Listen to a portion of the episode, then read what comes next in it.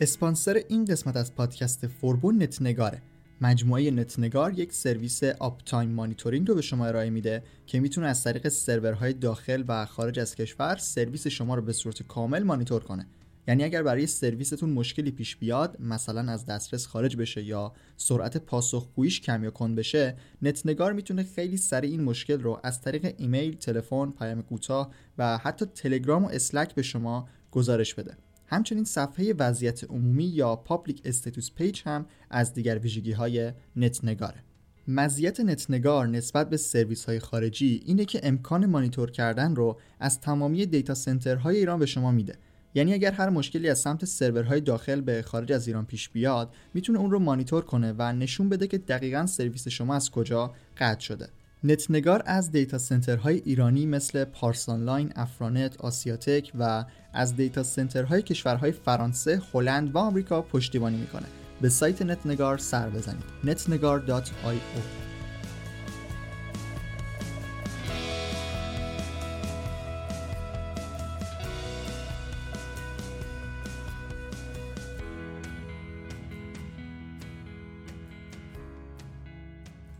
سلام به قسمت 26 پادکست فوربو گوش می‌دید. پادکستی که در مورد digital marketing ه. توی این قسمت می‌خوایم بریم سراغ آخرین شاخه digital marketing یعنی بازاریابی رسانه های اجتماعی. از قسمت 22 فصل چهارم رو با بازاریابی اینترنتی شروع کردیم.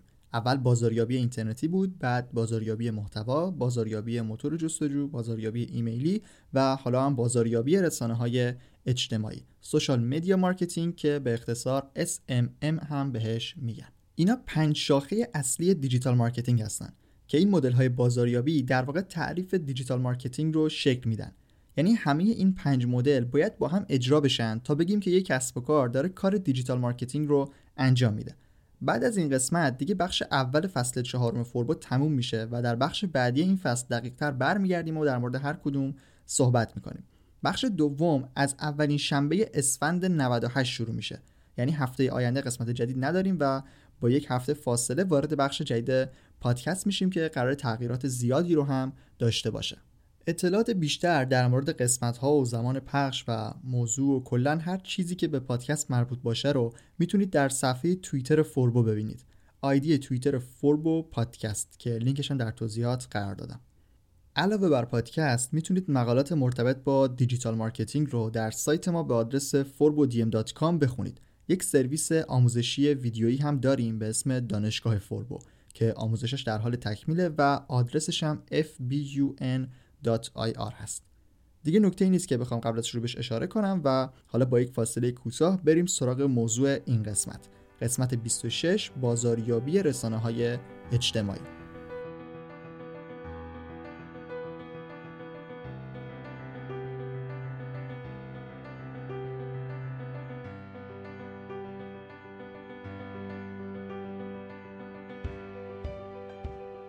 اول یه چیز می‌خوام در مورد اسم این مدل بازاریابی بگم.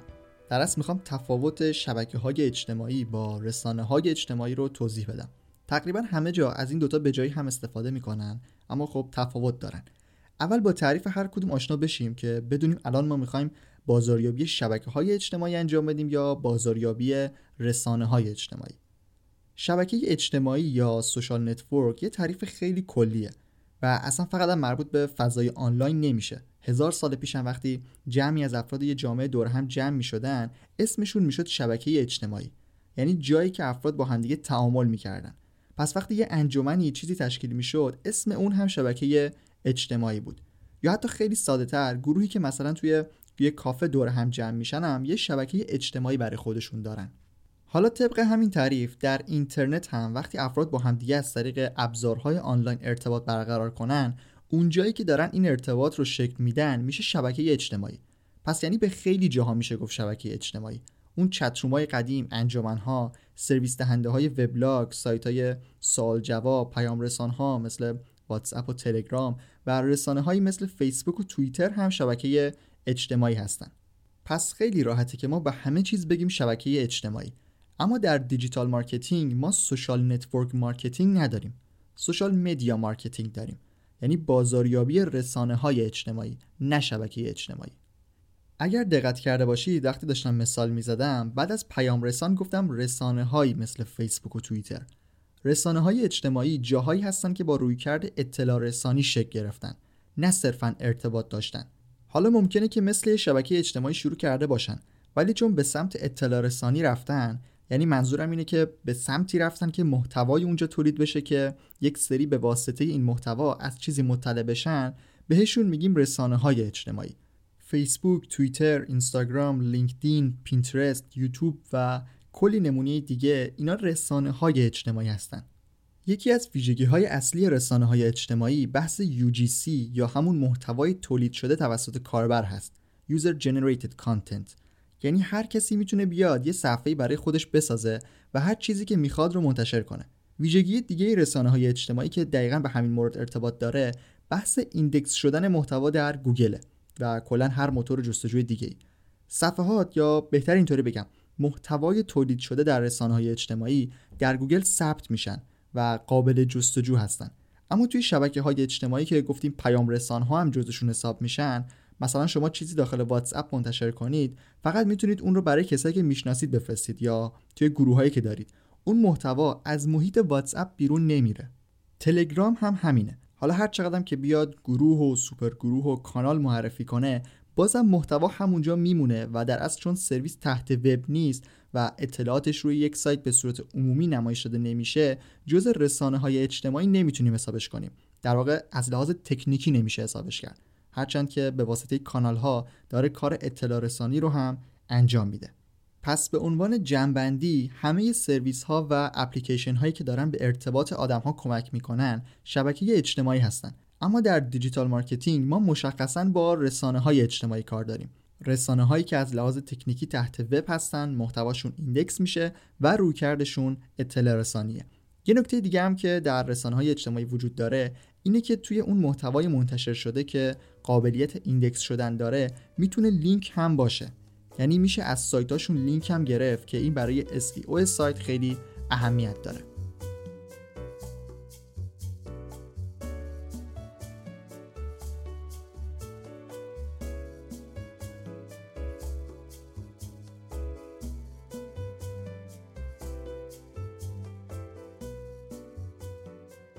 خب همونطور که گفتیم در رسانه های اجتماعی رویکرد اصلی اطلاع رسانیه. یعنی محتوایی منتشر میشه که اونم توسط کاربرای همون سرویس تولید شده. بر اساس مدل محتوا یه بحثی شکل می‌گیره به نام ماهیت رسانه های اجتماعی که دقیقا مربوط به اون مدل محتوایی میشه که اون رسانه به خاطر شکل گرفته. مثلا همه می‌دونیم که اینستاگرام برای انتشار محتوای تصویری هست. همون عکس منظورمه. یا یوتیوب برای محتوای ویدیویی توی قسمت 23 که مربوط به بازاریابی محتوا بود در مورد چهار مدل اصلی محتوا توضیح دادم محتوای متنی، محتوای تصویری، محتوای ویدیویی و محتوای صوتی. تفاوت اصلی رسانه های اجتماعی با هم در همین مورده. هر کدومشون اول کار روی یکی از این مدل محتواها دست گذاشتن و بعدا چیزای دیگر رو بهش اضافه کردن. مثلا اینستاگرام برای اشتراک گذاری عکس یا همون محتوای تصویری ساخته شد یا توییتر برای انتشار محتوای متنی بود. موضوع ماهیت رسانه های اجتماعی به این خاطر که ما باید هسته اولیه هر کدوم رو بشناسیم و بهتری که با توجه به تنوع این رسانه ها هر کدوم رو درست ازش استفاده کنیم. حالا چیزی که میگم مثل یه جور بحث علمی نیست که مثلا توییتر فقط مال متنه پس ما نباید ویدیو آپلود کنیم. چیزی که می‌خوام بگم بیشتر به اثرگذاری محتوا مربوط میشه. اثرگذاری محتوای متنی توی توییتر بیشتره. و مثلا اگر ما بیایم همون متن رو توی دو سه تا اسلاید پاورپوینت بذاریم و رکورد کنیم از صفحه و ویدیوش رو توی یوتیوب بذاریم کسی نمیشینه نگاه کنه. منظورم دقیقا اینه. الان خیلی سریع رسانه های اجتماعی که مطرح هستن و برای کار بازاریابی می‌تونیم ازشون استفاده کنیم رو معرفی می‌کنم فیسبوک پر مخاطب ترین رسانه اجتماعی هست که وجود داره و ماهانه نزدیک به 2.5 میلیارد کاربر فعال داره. فیسبوک خیلی کامله و کلی امکانات داره اما مدل محتوایی که برای بازاریابی توصیه میشه در فیسبوک منتشر کنید محتوای متنی و تصویری هست. به غیر از خبر و اطلاعیه فیسبوک امکان گذاشتن محتوای متنی طولانی رو هم داره و مثلا می‌تونید مقاله چیزی هم منتشر کنید. برای محتوای تصویری هم چون امکانی مثل آلبوم داره می‌تونه خیلی براتون مفید باشه. توییتر رسانه اجتماعی بعدیه که ماهانه 300 میلیون کاربر فعال داره. ولی از لحاظ تاثیرگذاری و در اصل engagement که جلوتر بهش اشاره می‌کنم رسانه اجتماعی خوبی حساب میشه. توییتر برای محتوای متنی کوتاه ساخته شده و با اینکه میشه عکس و ویدیو هم اونجا منتشر کرد ولی باز برای بازاریابی توصیه استفاده از همون محتوای متنیه. اخبار و اطلاعات کسب و کار رو خیلی سریع میشه منتشر کرد. هم میشه یه سری نکات جالب مربوط به موضوع فعالیت رو توییت کرد که خیلی می‌تونه موثر باشه. اینستاگرام رسانه اجتماعی بعدیه که ماهانه بیشتر از یک میلیارد کاربر فعال داره و در ایران هم خیلی پرطرف داره و طبق آخرین آماری هم که منتشر شده مثل اینکه بیشتر از 24 میلیون ایرانی عضو این رسانه اجتماعی هستند. اینستاگرام مشخصا برای محتوای تصویری یا همون عکسه اما ویدیو رو هم پشتیبانی می‌کنه و میشه محتوای ویدیویی رو هم با محدودیت یک دقیقه منتشر کرد که همین ویدیوها خیلی مسیر بازاریابی ویدیویی رو در digital marketing عوض کردن و باعث شدن همه به این سمت برن که خیلی سریع و کوتاه پیام اصلی ویدیو رو باید منتقل کرد. یوتیوب رسانه اجتماعی مخصوص ویدیو هست که ماهانه بیشتر از دو میلیارد کاربر فعال داره و بهترین جا برای اشتراک گذاری ویدیو هست و اتفاقا در فیسبوک و توییتر هم خیلی رایجه که ویدیو رو در اصل در یوتیوب منتشر می‌کنن و بعدا لینکش رو اونجا قرار میدن. رسانه اجتماعی بعدی سانکلاد هست که برای انتشار و اشتراک گذاری محتوای صوتی راه اندازی شده و ماهانه هم 76 میلیون کاربر فعال داره. هم خواننده ها موزیک منتشر می‌کنن اونجا هم افراد عادی. کلا هر فایل صوتی که داشته باشن رو می‌تونن اونجا افراد آپلود کنن. SoundCloud یک سرویس میزبانی پادکست هم هست و اگر اشتراکش رو بخرید می‌تونید ازش feed هم برای پادکست بگیرید. بازم رسانه های اجتماعی دیگه ای هستن که میشه ازشون استفاده کرد و مطرح هم هستن مثل لینکدین، ردیت و پینترست. اما الان توی هر چهار مدل محتوا رسانه های اجتماعی مختلفی رو معرفی کردم. فیسبوک رو جدا در نظر بگیرید چون در اصل یه جورایی فیسبوک مادر همه رسانه های اجتماعی محسوب میشه و همه مدل محتوا رو پوشش میده. توییتر شد رسانه اجتماعی مخصوص متن اینستاگرام برای تصویر یا همون عکس یوتیوب برای ویدیو و ساندکلاد برای صوت. کلا توی هر رسانه اجتماعی باید بر اساس اون مدل محتوایی که غالب هست فعالیت کرد و این رو دونست که بهترین راه اثرگذاری توی رسانه اجتماعی هم همینه. اینکه محتوامون رو با چارچوبی که برامون تعیین شده هماهنگ کنیم.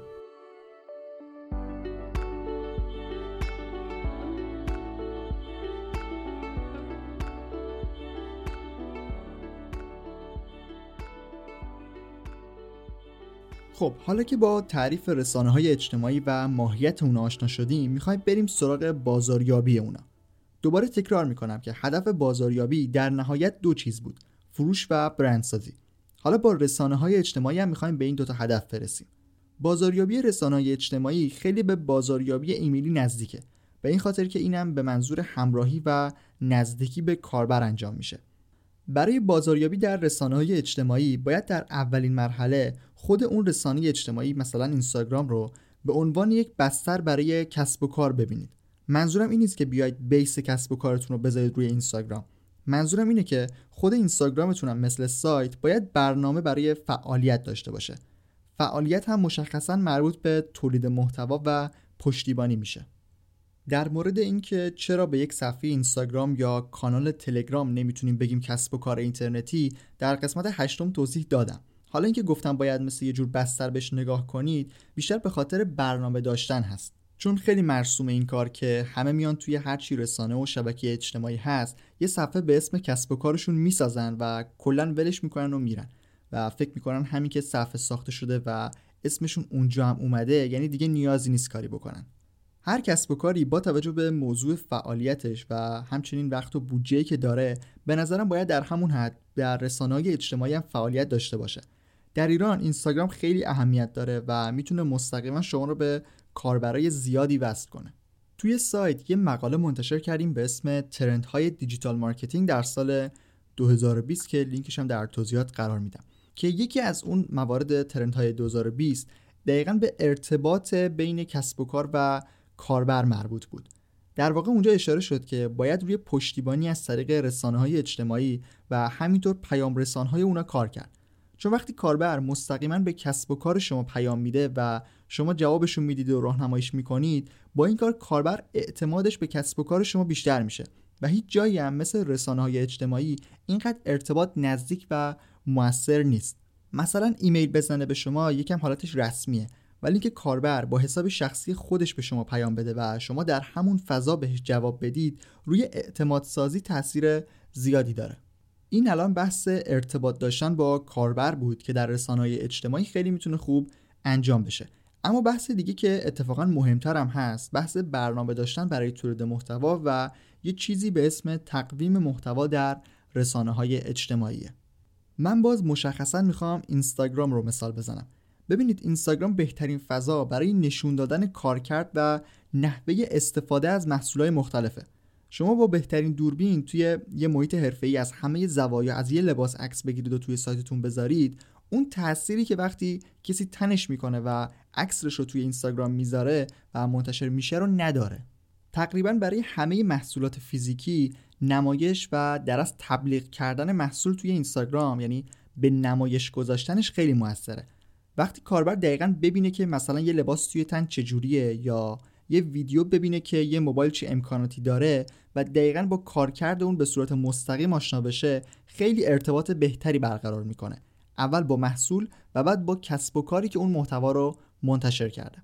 حالا وظیفه کسب و کار شما باید این باشه که در اولین مرحله محصولات یا کلا خدماتتون رو خیلی خوب معرفی کنید. و همونطور که گفتم اگر کارکرد اون رو به نمایش بذارید خیلی موثرتر هم هست. بعد در مورد اون محصول باید به کاربر اطلاع بدید. حالا دیگه خیلی بحث باز میشه اگر بخوایم وارد جزئیات بشیم ولی کلا باید به غیر از محتوای تصویری یه توضیحات متنی مختصری هم در مورد هر محصول بنویسید. این رو هم کلا در رسانه های اجتماعی در نظر داشته باشید که همه چیز رو باید خیلی سریع منتقل کنید و چون باید سریع باشه یعنی باید سراغ مهمترین اطلاعات برید. من از اینجا می‌خوام یهو به کسب و کارهایی که محصول ندارن هم اشاره کنم. اگر مدل کسب و کارتون محتوایی هست و فروشگاهی نیستید هم در رسانه اجتماعی می‌تونید مطالبتون رو به شکل خلاصه منتشر کنید. خلاصه بودن و در کوتاهترین زمان مفیدترین اطلاعات رو به دست کاربر رسوندن خیلی اهمیت داره. حالا چه موضوع در مورد یک مقاله علمی باشه چه در مورد یک محصول.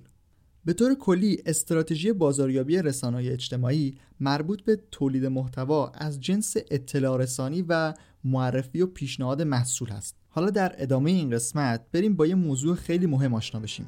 نرخ تعامل یا نرخ درگیر کنندگی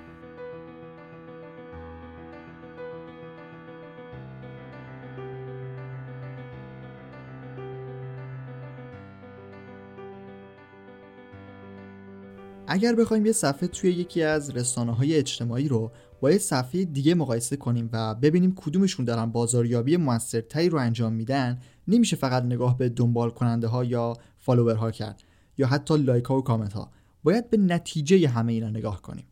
در بازاریابی رسانه های اجتماعی یه موضوعی داریم به نام engagement rate یا نرخ تعامل. نرخ درگیر کنندگی هم بهش میگن. خیلی کلی و بدون در نظر گرفتن ویژگی های هر رسانه اجتماعی نرخ تعامل اینجوری حساب میشه. نسبت مجموع لایک ها و کامنت ها به تعداد کل فالوورها ضرب در 100 منظور از تعداد لایک و کامنت ها فقط همین دو مورد نیست و الان جلوتر میگم که چه چیزایی رو میشه برای دقیق تر کردن این عدد اضافه کرد. فقط این رو هم بگم که منظور کل لایک و کامنت های صفحه نیست. معمولا پنج پست آخر یک صفحه رو در نظر می‌گیرن برای محاسبه. توی هر رسانه اجتماعی میشه این فرمول رو برای به دست آوردن نرخ تعامل یکم تغییر داد و اون رو دقیق تر کرد.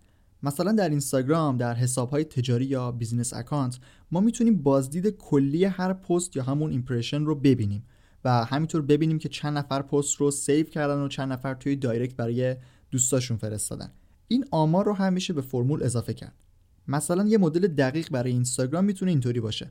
مجموع لایک و کامنت و save تقسیم بر تعداد کل impression ضرب در 100 توی فیسبوک هم تعداد اشتراک گذاری یا share رو داریم.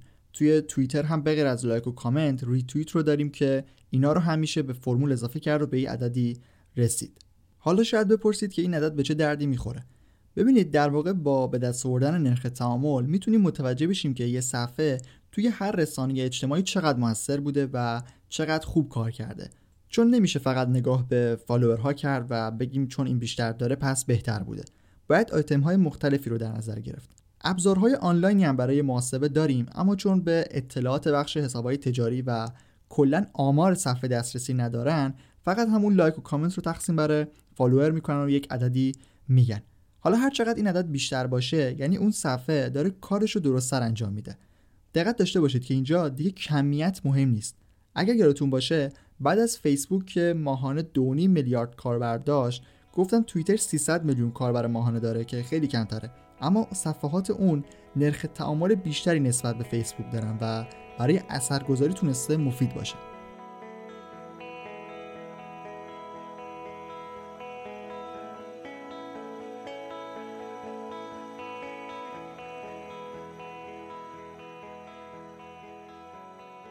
به انتهای قسمت 26 پادکست فوربو رسیدیم و معرفی کلی شاخه های اصلی digital marketing تموم شد. الان در این پنج قسمت فصل چهارم به موضوعات اصلی مدل های بازاریابی دیجیتال اشاره کردم که امیدوارم دید خوبی به شما داده باشه.